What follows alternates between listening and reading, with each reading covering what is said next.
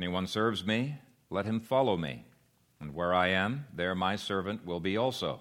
If anyone serves me, him my Father will honor. Now my soul is troubled. And what shall I say? Father, save me from this hour? But for this purpose I came to this hour. Father, glorify your name. Then a voice came from heaven saying, I have both glorified it and will glorify it again. Therefore, the people who stood by and heard it said that it had thundered. Others said, An angel has spoken to him. Jesus answered and said, This voice did not come because of me, but for your sake. Now is the judgment of this world. Now the ruler of this world will be cast out. And I, if I am lifted up from the earth, will draw all peoples to myself. This he said, signifying by what death he would die. Amen.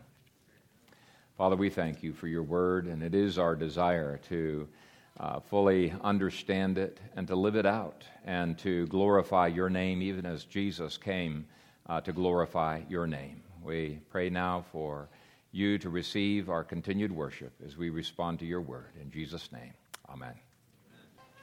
Well, I want to thank you, first of all, very, very much for your prayers for me while I was gone. As you know, I I really don't enjoy going on these trips overseas. Uh, they beat up on my body uh, far too much.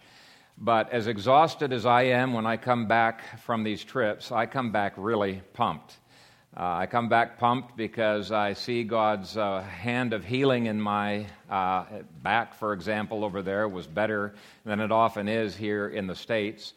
I come back uh, pumped because I see the way in which God is uh, working in the lives of uh, people over there, and He opens up opportunities that I wouldn't have even dreamed of uh, Him opening up. And I'll maybe share some of those in the sermon and maybe after the, the worship service. Uh, I come back pumped because I see our brothers and sisters uh, over in China and India and in Russia having a faith to take on the darkness that surrounds them, even though the darkness is far worse than anything we're experiencing uh, here in America. And they're going for broke. I mean, they want to Christianize their nation, and their faith really stands as a rebuke to Christians here who look around us at the, the, the, the things that we're facing, and they're thinking, hey, it's all over. There's no way we're ever going to get our nation back. Uh, there's nothing that we, uh, that we can do. And the phrase that stands out from this passage that describes some of the believers in Russia so well is the phrase, walk while you have the light. And in context, since Jesus is the light. He is saying that we need to walk, uh, we need to take action as long as Jesus, the light of the world, is with us. Now, as I've already mentioned, verses 36 and following show that a nation cannot presume that Jesus will always be with that nation. Uh, Romans uh, chapters 1 and 2 indicate a nation can go so far that God eventually gives them up unto a depraved mind. And what verse 35 of our chapter here uh, talks about is the darkness overtaking that nation. And uh, that's what happened in Europe in the, over the last uh, hundred years or so. Uh, it can definitely happen to America. It certainly happened uh, to Israel in the first century, they were given over to darkness and they received judgment in 70 AD. In fact, there is something symbolic going on here that we won't get into much, but uh, commentators point out. In verse 36, it says that Jesus was hidden from the crowds, and then John immediately begins to comment on what that symbolic action uh, was all about. And John indicates that because of the unbelief of verse 37, and because of the shame of confessing Christ publicly in verse 42, that Jesus was abandoning that nation to its darkness. Now, it was not because the darkness was too difficult for Jesus to handle, not at all. It was because the church lacked faith to make a difference. It was because Christians that Jesus had strategically put into positions of influence and power uh, were uh, too ashamed uh, to proclaim Christ and his law word there. And I'll just, as by way of introduction, just read those verses uh, 42 and uh, 43. It says, Nevertheless, even among the rulers, many believed in him, but because of the Pharisees, they did not confess him, lest they should be put out of the synagogue. For they loved the praise of men more than the praise of God. And that was what eventually gave Israel up to judicial blindness and uh, judgment. Believers were not being salt and light. And our nation stands at a similar crossroads of opportunity or judgment. It could really go either direction, uh, depending on how the church uh, reacts uh, to what is around us. Too many Christians do not confess Jesus publicly on many issues because they say it doesn't work. When they see the darkness, instead of seeing it as the perfect opportunity to be shining the light of Christ, making people jealous of the light uh, uh, uh, uh of Christ, like Romans 11 talks about, strangely, they are backing away from that light. And let me give you an example just from this last week. Actually, it was a week and a half ago. Uh, a really good friend of mine uh, wrote me an email while I was in Russia, was asking advice on what kinds of secular arguments he could bring up in a debate that he was going to be a part of against homosexuality. And you might wonder, why would he want me to be giving him uh, secular arguments. Well, he said they're not going to listen to the Bible. They're not going to listen to Christianity. In fact, they'll shout us down and they'll say, religion is irrelevant. You, can, you cannot bring that into the debate. That's not fair. You have to argue just from a neutral uh, basis. And so he was saying, okay, I've, this is the only basis I can argue on. I need to, some neutral facts. Uh, that they will accept, as if they would accept anything, you know, that would be against uh, the GLBT cause. And uh, he did not like uh, my answer, but he was backing away from the light in his attempts to take on the darkness, and it will not work. Your words, your opinions are not sharper than any two edged sword, guaranteed. It is only God's word that is sharper than any two edged sword that has the ability to pierce through the thickest chain mail that is surrounding uh, human hearts. And we've got to use the word of God. But it's always a temptation uh, for God's people to do like the believers did in verse 42 and to back away from the light because we value the praises of men more than we value the praises of God. When darkness envelops you, that is precisely the time that we need to be holding the banner or the torch of the light of Christ uh, much more boldly. And if you don't, all you're going to have is darkness because you're going to be contributing to the darkness. And I was so encouraged to see the way that Christians in Russia are doing exactly that. These guys are unashamedly shining the light taking the actions of faith against overwhelming odds. In fact, uh, there's one guy there who has asked me uh, to come to his country in 2014, and he's going to be doing all the preparatory work before that. And he says, I want you.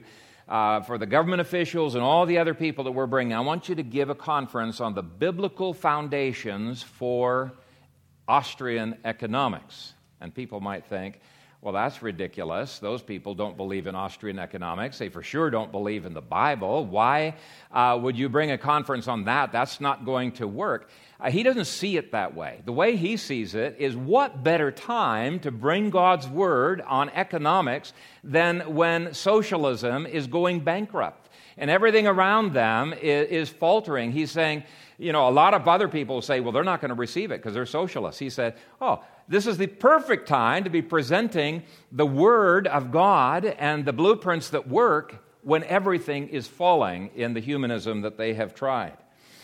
And uh, so it's a little bit different attitude. When one of the pastors was thrown into jail, he was convinced God was using even that to advance his kingdom. So he was boldly, and the whole church was in prison there, uh, they were boldly proclaiming uh, the light of Christ in that area. Rather than backing away and saying, wow, we need to be a little bit more careful, he was saying, oh, perfect. Uh, I would never have an opportunity to be able to preach the gospel to these kinds of people.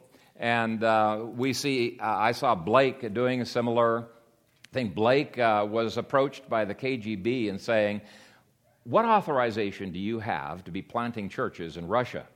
And so Blake uh, turned to Matthew 28 and he said, uh, This great commission from Jesus is my authorization. And he read it to him in Russian. And the guy said, That's not authorization. That's not what I'm talking about. He was getting upset.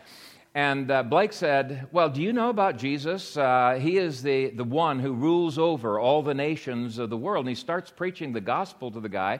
And this guy is getting on the defensive to the point where he was saying, Well, I know I don't go to church or anything, but I was baptized as a baby. Does that count as a Christian? And, Je- and he says, No, it does not count.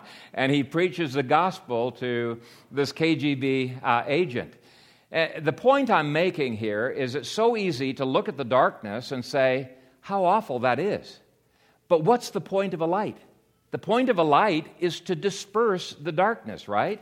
So they're seeing this as the perfect backdrop against which to be presenting the blueprints of Christ. And I just like that perspective. It's walking while there is light. And um, the point I'm making here is there is no reason that we cannot have the faith of the Russian believers to Christianize their nation. There is no reason we cannot have the faith that a lot of the, the Chinese pastors have, that they're going to turn China into a Christian nation. In fact, their vision goes way beyond that. These people say the Lord's going to open up the, the doors where we're going to get out of this country and we're going to be missionaries and uh, we'd love to be martyrs in Muslim countries. We want to Christianize the whole Middle East. Uh, this is the kind of perspective of faith that I see when I go overseas to India and to China and to, uh, to, other, uh, to other countries. Um, if the only time you are hopeful is when you see circumstances getting better or when you see light instead of seeing darkness, you've got a counterfeit hope. Uh, one theologian said, Hope means hoping when things are hopeless, or it is no virtue at all.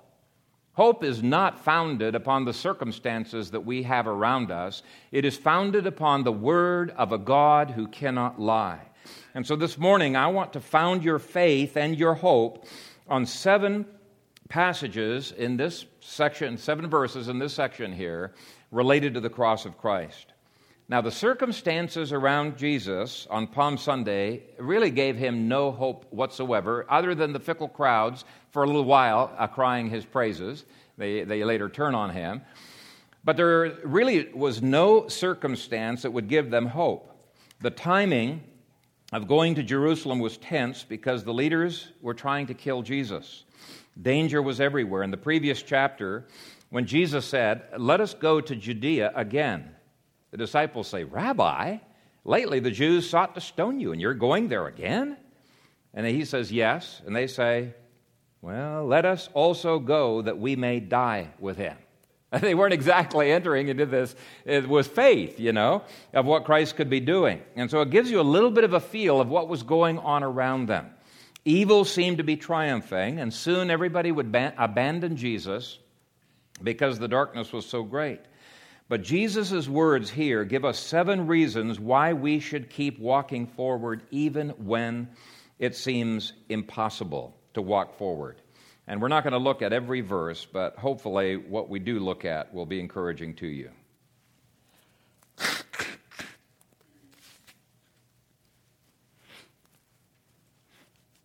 The first thing that we see about the cross is that it is a prelude to glory. Yes, that ugly cross and the thick darkness were a prelude to glory.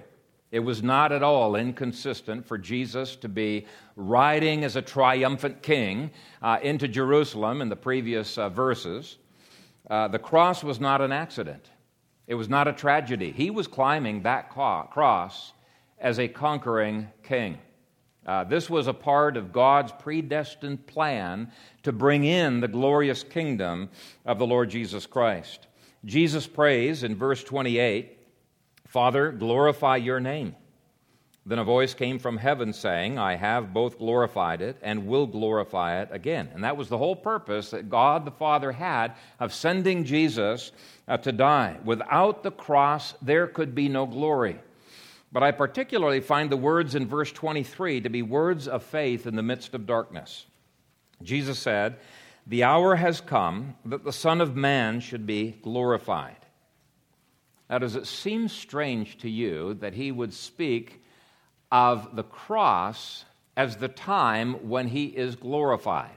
Even the thick darkness all around him. uh, that that's the time when he is glorified. A lot of Christians find that extremely strange. For example, uh, if you read the New Scofield uh, Reference Bible on this verse, you will see the editors stumbling all over themselves, trying to separate the kingdom glory uh, from the cross.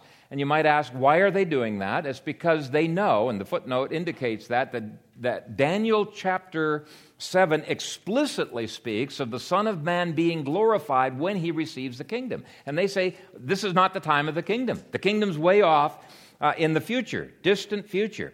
So, for dispensationalists, the time from the cross to the present is not the time of glory, it's the time of darkness when everything is getting worse and worse. But in Luke 24, Jesus explains that this was indeed the time of glory that was prophesied.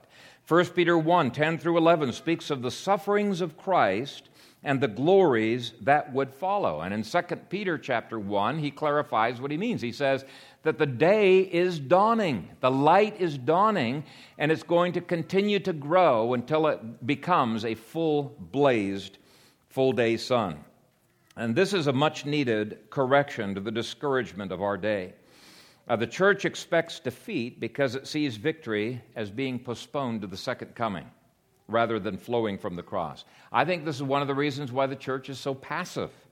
It's because it thinks Jesus has to accomplish something more, that's going to happen at the second coming, before we can see any victory. Uh, they don't take seriously Christ's words on the cross, it is finished. He doesn't have anything more, it is finished. Wayne House and Tommy Ice said in one book God has not given the church a proper dose of grace to Christianize the world. In other words, they're saying the Great Commission is going to be a failure. That's exactly what they're saying. It will be a failure. There's no way that He's given us enough grace to be able to Christianize the nations as He has commanded us to do. It's His fault. So their faith is resting upon the second coming, not in the power of the cross. Well, with that kind of a theology, it's no wonder that the church has given up on Christianizing America. Why bother? It's no wonder that they're simply playing the world's game in politics just to stave off the disaster a little bit longer. They're not in it to win.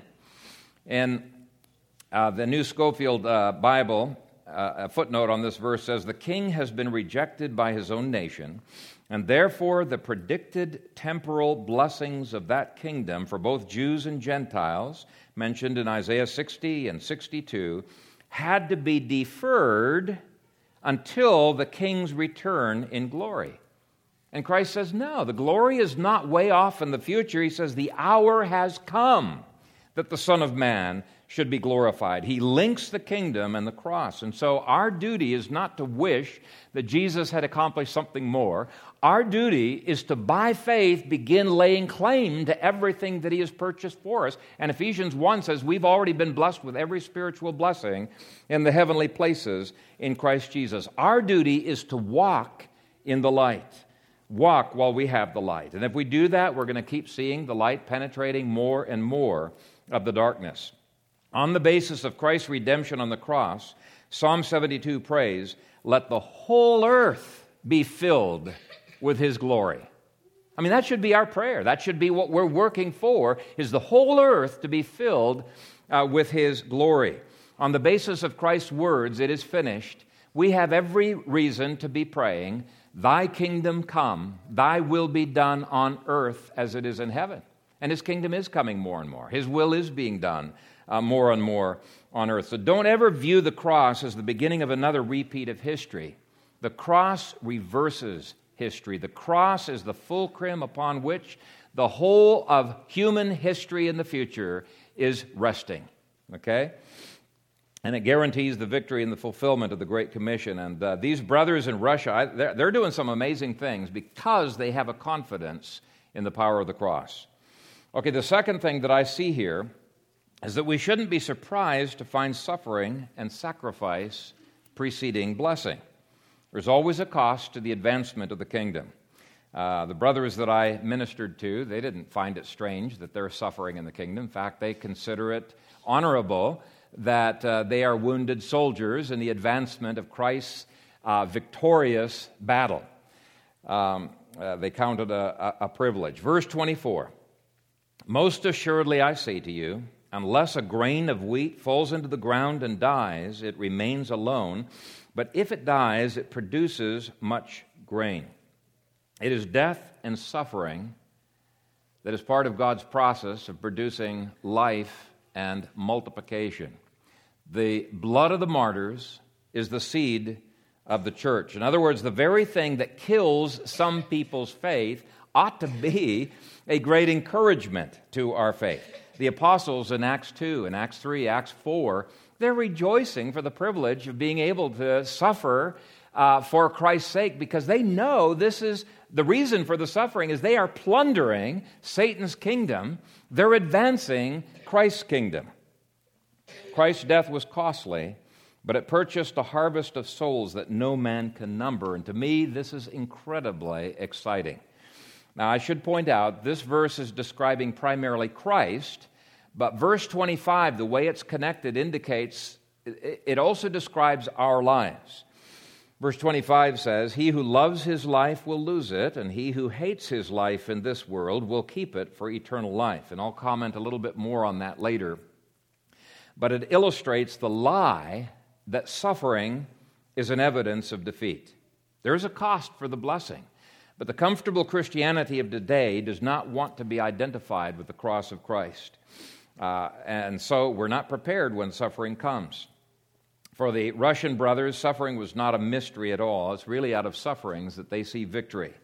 Uh, but Americans, for the most part, do not like Paul's words the sufferings of Christ abound in us.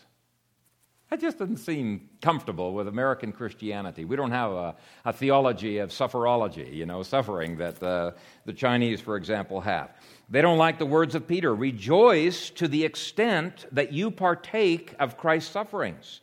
Or Christ's words, take up your cross and follow me. What happens is the slightest little bit of inconvenience and they get sour over it. Why? It's the same thing that was happening to the people in verse 42 that uh, it was becoming inconvenient to believe in Jesus because uh, you might start getting persecuted for it. And so they became quiet. They would not confess Christ publicly. The message of the cross is not, try it, you'll like it. Uh, one of my brothers uh, from the country of Georgia, who was at this conference, he would laugh at such nonsense because his organization is dedicated to defending persecuted Christians all throughout the, the Middle East, Turkey, and the region that he is uh, in. They've got lawyers, they've got food, they've got all kinds of things. But he sees suffering on a daily basis. Try it, you'll like it. it, is just a ridiculous concept uh, for, for, uh, for him. But the point is that they have no illusion that Christianity is even anything remotely like the health and wealth gospel. Unless a grain of wheat falls into the ground and dies, it remains alone. But if it dies, it produces much grain. The much grain is the blessing, right? But the Christianity in America has reversed that. People want glory without pain. But in desiring that, they're not following Christ. Christ said that he came not to be served, but to serve and to give his life a ransom for many. And if you had an army of Christians who were willing to count the cost of discipleship, I think we could turn America upside down uh, with the light uh, of the gospel. But as long as Christians play it safe, we refuse to confess Christ to our neighbors, America may end up abandoned like Israel was in verses 37 through 40. Now, regardless of what the church out there in America does, let at least our congregation be willing to walk while there is light. The third thing that I see about the cross that should strengthen our faith is in verse 25. Now, this may seem paradoxical to you, but it is really the cross that is the source of life. When we die to ourselves, when we give up all of our rights and we live solely for King Jesus, we find life more abundant, not only in this life, but for all of eternity. And so Christ says in verse 25 again He who loves his life will lose it, and he who hates his life in this world will keep it for eternal life. Now, in Mark 10, when he says this, he says that when we give up our life, when we lose our life, he gives back the same things 100 fold now in this time. And then he also says, uh, for e- eternity. But when we cling to everything, we refuse to sacrifice anything, he says the very things we have, we're going to lose. The cross, then, is a principle of life. And that's why Paul said, I have been crucified with Christ. It is no longer I who live, but Christ lives in me.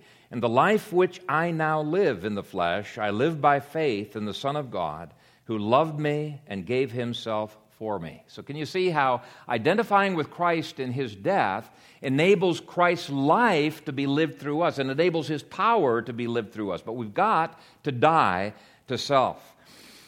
Half of the pastors that I met there in Russia were former uh, convicts. One of them had just gotten out of jail.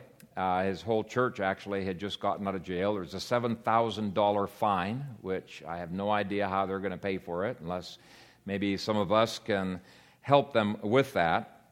But because these guys have died to a good reputation, and they've died to security and comfort, and they've died to self, because they're willing to keep walking while they have the light, they're seeing God doing some absolutely amazing things through them.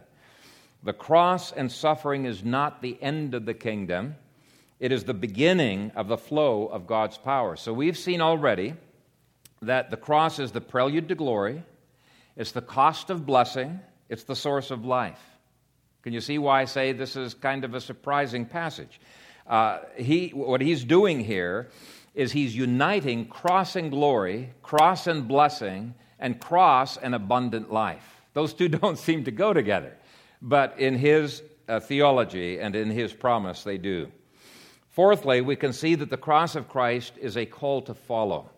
Now, if a standard bearer who's holding up that big uh, flag, that big standard in the army, uh, is holding up an army, he's, he's doing it because he wants the army to do something. If you're not in the army, you're one of the people in the countryside, you can look at it, you can ignore it. It's not going to affect your life. But if you're in the army and that standard is going forward, you have to follow. That's the whole function of a standard. And he is saying the cross is a standard that we are called to follow. You get it? We're called to identify with Christ uh, in his sufferings. And so, verse 26 indicates you don't run away from the cross, you don't run away from anything that Jesus is doing. He says, If anyone serves me, let him follow me. And where I am, there my servant will be also. If anyone serves me, him my Father will honor. And so it's a Christ centered motivation. We're serving because of Christ, not so much because of the honor. I mean, we do receive the honor because of our service, but if it was only the honor that was held before us, it might not seem like it's worthwhile, all of the pain we're going through. But because we love Jesus, any sacrifice is worth it. And so it's a Christ centered focus that we have. We walk precisely because He is the light. We don't walk because we're going to have success. Whether we get success or we don't get success, we walk because of Jesus and we know He is worth it. One of the pastors in Russia had been a, a high up member in the mafia for about 12 years. And when he became a Christian, he knew he had to leave the mafia, and uh, he didn't want to just leave and run away and go to another country. Uh, so he confessed Christ before them, and uh, he told them he was quitting the mafia. Now, he knew from past experience anybody who quits the mafia gets knocked off, they get killed.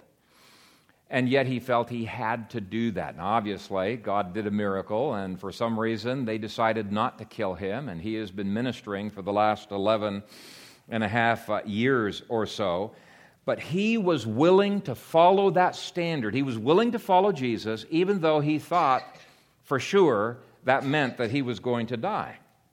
And uh, I think he's a wonderful testimony of the need to pick up our cross and follow Christ. Now, the fifth point comes from the first half of verse 31. And now is the judgment of this world. Uh, the ultimate fate of the world is not waiting for the second coming. No, it's sealed, it's doomed, it's signed and sealed at the time of the cross. Through the cross and through the resurrection of Christ, uh, the ultimate fate of the, the world was decided forever decided. But the cross was a judgment. When I got back from Russia, Kathy handed me a, a letter from Pete Smagas. Uh, he had been attending a, a series of, uh, of um, seminars or conferences put on by some uh, GLBT uh, pastors here in town. And he was outlining what they were all saying, and it's just staggering, just shocking. I, I like that guy. He gets right into the thick of the action, uh, right into the gross darkness there, and is trying to um, uh, give a testimony to the light. But here are so called pastors who are saying that the cross of Christ means God is embracing sin. God is embracing our lifestyles and all of the perversions that they hold to. They're completely turning the meaning of the cross upside down. Many people today who don't even go that far still don't like condemnation and judgment. They say we need to make the gospel attractive to the world. Let me tell you something. The first message of the cross is hardly attractive to the world. The first message of the cross is that sin deserves death. You deserve eternal hellfire. In fact, that was the, the, the, central message of every animal sacrifice in the Old Testament that sin deserves death.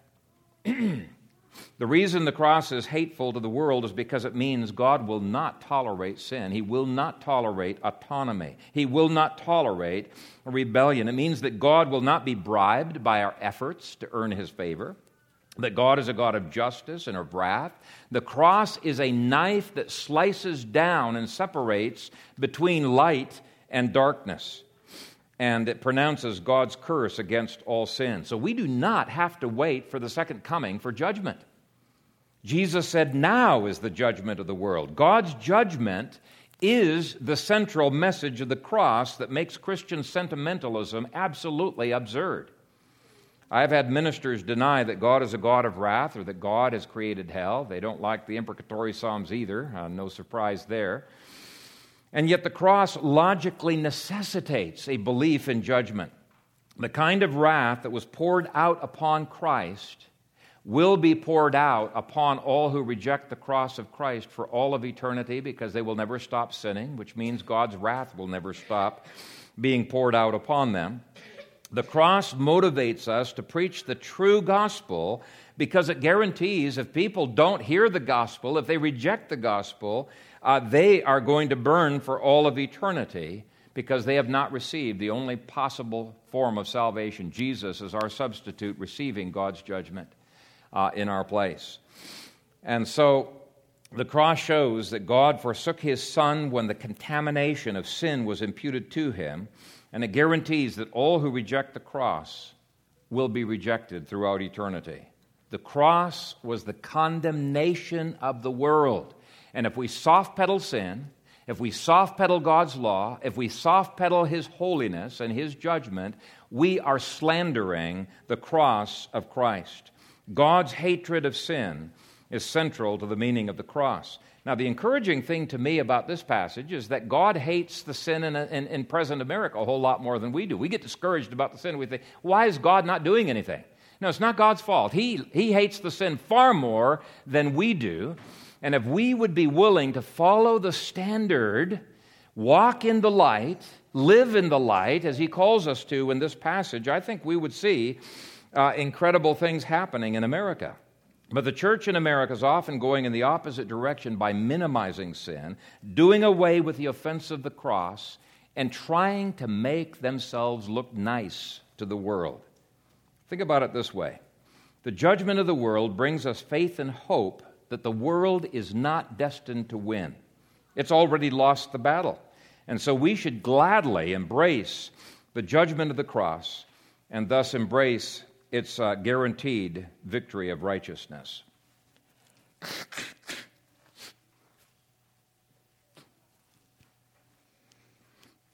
The sixth point can be seen in the second phrase of verse 31. Now, the ruler of this world will be cast out. So, this shows that the cross of Christ is not just the judgment of the world, it's the judgment of Satan, the prince of the world. It was at the cross and resurrection that Satan's rule over planet Earth was stripped out of his hands. Christ has been given legal right to planet Earth. He is progressively possessing uh, planet Earth. And there's coming a time when every demon will be cast out of the earth, and I believe there will be a long period of time when there will be no demons, and Satan will be bound uh, on, uh, in, in the pit.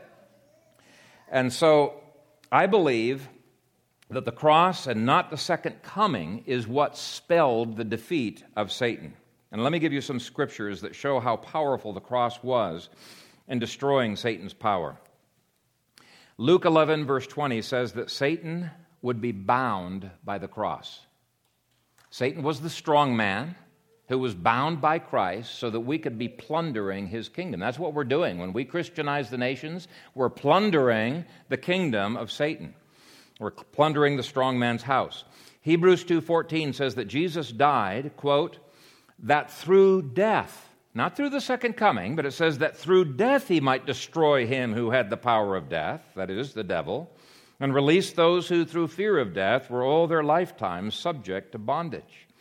Colossians 2 says that the demonic armies of Satan were defeated, disarmed, and spoiled through the cross of Christ. That's awesome. They are, they are defeated, they are disarmed, they are spoiled. Luke 10, verse 18, and Revelation 12, verse 9 says that Satan was cast out of heaven as a result of the death, resurrection, and ascension of Jesus. He can't even access the throne of God anymore like he could in the Old Testament with Job. He's cast out of heaven. In um, Romans 16, verse 20, it promises the Roman Christians and the God of peace shall crush Satan under your feet shortly. Colossians 1:13 says that Satan has lost authority over the Christian. 1 John 3:8 says that Christ is destroying the works of the devil. James 4:7 says that Satan has to flee if an average Christian resists him. He has to flee. And then Luke chapters 9 and 10 give ordinary Christians authority over all the demonic hordes. To imply that Satan's kingdom is stronger than God's kingdom is to slander the power of the cross. It is the cross and not the second coming that binds the hands of Satan and provides the basis for us casting him out. In fact, nobody could even cast demons out of people until Jesus came. That's why they were so, so surprised. Wow, this guy is even able to, to cast demons out of people. Zechariah 13 promises that the cross would provide the means of eventually cleansing every demon from the earth. It says, In that day, a fountain will be opened for the house of David and for the inhabitants of Jerusalem for sin and for uncleanness. It shall be in that day, says the Lord of hosts, that I will cut off the names of the idols from the land, and they shall no longer be remembered. I will also cause the prophets and the unclean spirit to depart from the land. So that passage is not just talking about the Christianization of the world, it's saying eventually there won't be any demons left. They're all going to be cast out of the world, cast into the pit. So Christ's judgment of Satan is not an empty gesture, it is powerful. We do not need to look forward for the resources needed to take on the world and to take on the devil. I was talking to one of the uh, professors at the seminary in Russia there, and he was saying how important spiritual warfare is. And he says that uh, most Reformed people that he's run across don't have a clue about dealing with demons. They, they don't have a clue. And I agreed with him, and I said it, it's really sad. Now, the Puritans did. Uh, they understood the importance of dealing with the demonic, but he said that uh, if we're going to make a difference in the world, there's three enemies we gotta, we gotta fight against the flesh, the world, and the devil. And if we don't know anything about demonology, we're not going to have success. We've got to learn how to fight against demons, and I totally agree. when you read the church fathers of the first few hundred years, you see pastors who had an absolute confidence that the cross was sufficient and more than sufficient to make demons flee. Tertullian said, At a distance they may oppose us, but at close quarters they beg for mercy. I love that quote. they beg for mercy. Is the darkness in America scary? Yes, it is. But it is no match for the spreading light of Christ's kingdom. So hopefully you're seeing that the cross is powerful, it is not weak. The cross spelled victory, not defeat. Christ climbed that cross as a conquering king, not as a helpless victim. And John 12 shows how the cross was central to the message of the triumphal entry on Palm Sunday. Now, the last point is that the cross is the means of attracting all nations to Christ. Arguing on neutral terms will accomplish nothing. Using carnal weapons will accomplish nothing for the church in America. Compromising our stand so that we can link arms with uh, pagan conservatives will accomplish nothing. It is only the cross of Jesus Christ and the gospel of that cross that has the potential of turning nations upside down. Verses 32 through 33 say, And I, if I am lifted up from the earth, will draw all peoples to myself. This he said, signifying by what death he would die.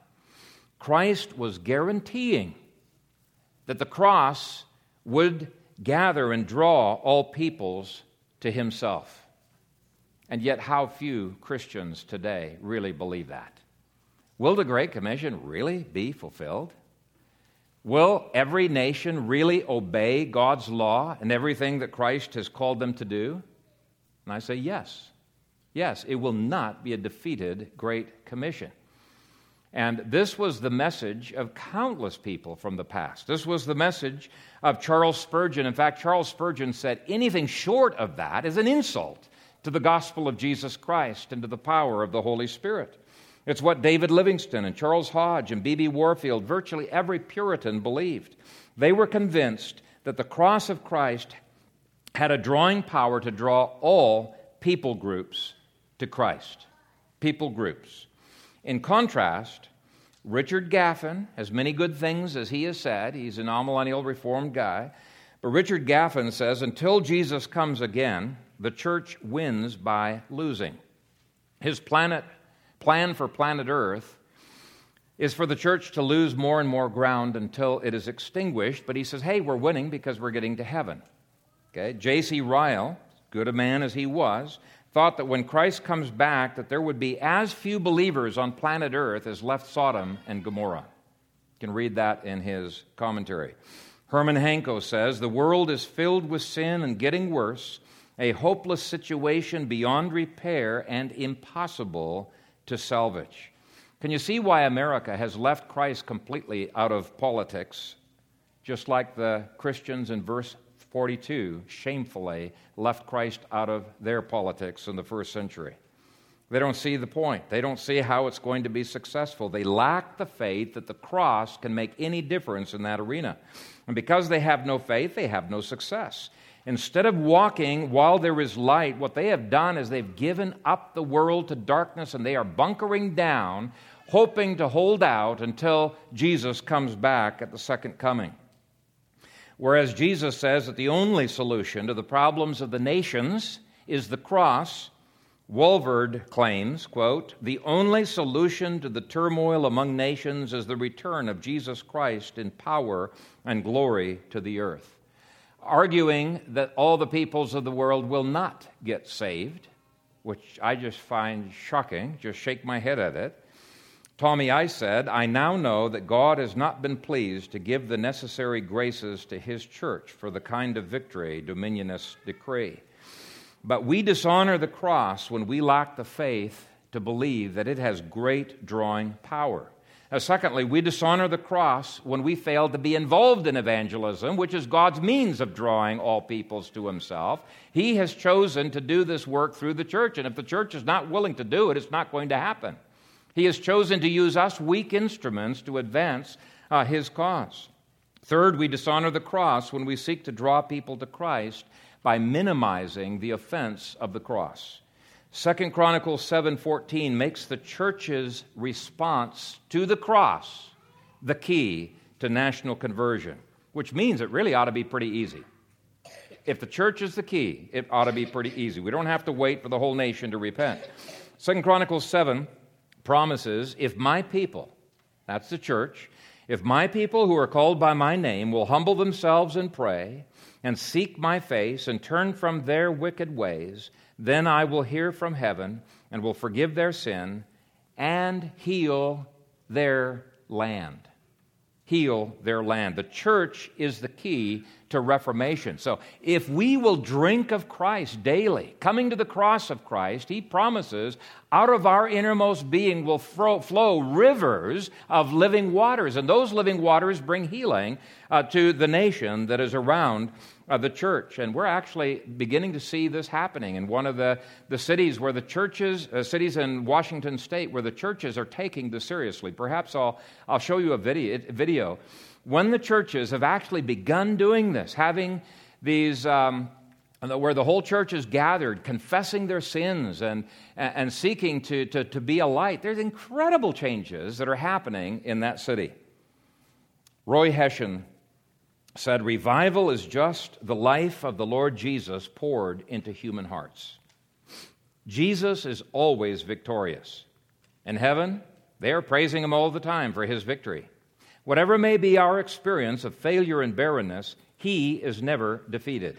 His power is boundless, and we, on our part, have only to get into a right relationship with Him, and we shall see His power being demonstrated in our hearts and lives and service, and His victorious life will fill us and overflow through us to others. I think that's exactly what Second Chronicles 7, verse 14 is saying.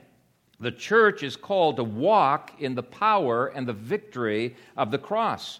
So let's never be ashamed of the cross. It is the only hope for our world.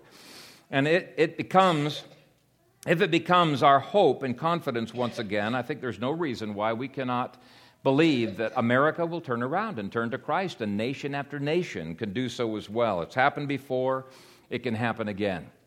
Listen to the faith of the church father Athanasius who lived from 296 to 373 AD. He said, Since the Savior came to dwell in our midst, not only does idolatry no longer increase, but it is getting less and gradually ceasing to be. Similarly, not only does the wisdom of the Greeks no longer make any progress, hallelujah, but that which used to be is disappearing and demons, so far from continuing to impose on people by their deceits and oracle givings and sorceries, are routed by the sign of the cross if they so much as try. On the other hand, while idolatry and everything else that opposes the faith of Christ is daily dwindling and weakening and falling, the Savior's teaching is increasing everywhere.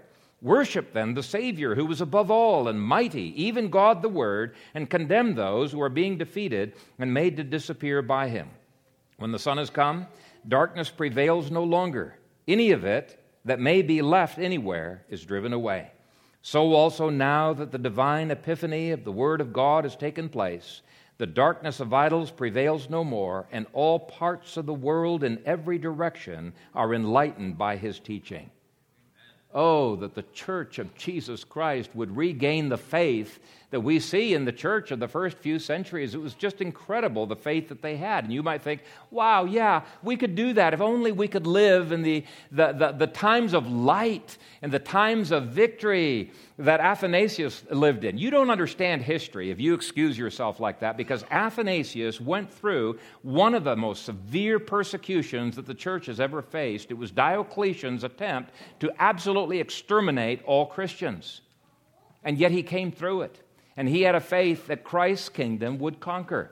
He had to spend 40 years of fighting, defending the doctrine of the Trinity against apostates. And at one point, every, one person said to him, Athanasius, give it up. The whole world is against you. And he said, Then Athanasius is against the world. But he prevailed because he believed that the light of Jesus Christ would triumph, and it did. It did because people like him had faith. They walked in the light while there was light. And I would encourage you, brothers and sisters, to do the same. Jesus in verse 36 commands us to be sons of light in our society. He says, While you have the light, believe in the light, that you may become sons of the light. And so instead of cursing the darkness and despair and grumbling about it and complaining about it, I would urge you light some candles, Start testifying about the blueprints of Scripture everywhere you go in culture. Never let your light be extinguished for a moment. May your words that you speak in politics, in business, in any sphere of life be so permeated with the Scriptures that you cannot help but walk in the light and hold forth the light of the Lord Jesus Christ. If we're willing to do this, we can make a huge difference. Why? Because we're weak, tiny instruments like that donkey's jawbone in Samson's hand, that he slew a thousand uh, Philistines with that, that, uh, that donkey's jawbone, didn't he? Well, we, weak instruments that we are, can be used powerfully by the Lord Jesus Christ. If you're not ashamed to be a donkey's jawbone, if you're not ashamed to be a dry old stick in Moses' hand, you can be used to part the waters. You can be used for incredible things for the glory of his kingdom. May it be so, Lord Jesus. Amen. Father God, we thank you for your word. And we thank you that there are people all over the world uh, who are witnesses, who are examples to us of the way in which we ought to live. Thank you for having encouraged my faith once again by seeing people who are willing to take on far greater strongholds than uh, we are facing here in America. But may we have our faith stirred up to take on the strongholds that are exalted against the knowledge of you and tear them down and uh, uh, see people uh, brought out of bondage to Satan into the glorious liberty of the gospel of Jesus Christ. And we pray this in the strong name of Jesus. Amen. Let's go ahead and stand and uh, sing Trust and Obey as our response to this word. And you'll notice that first uh, line there when we walk with the Lord in the light of his word what a glory he sheds on our way. It doesn't matter the darkness that's out there. If we're walking with Christ, we're willing to take his word seriously, uh, we can make a difference.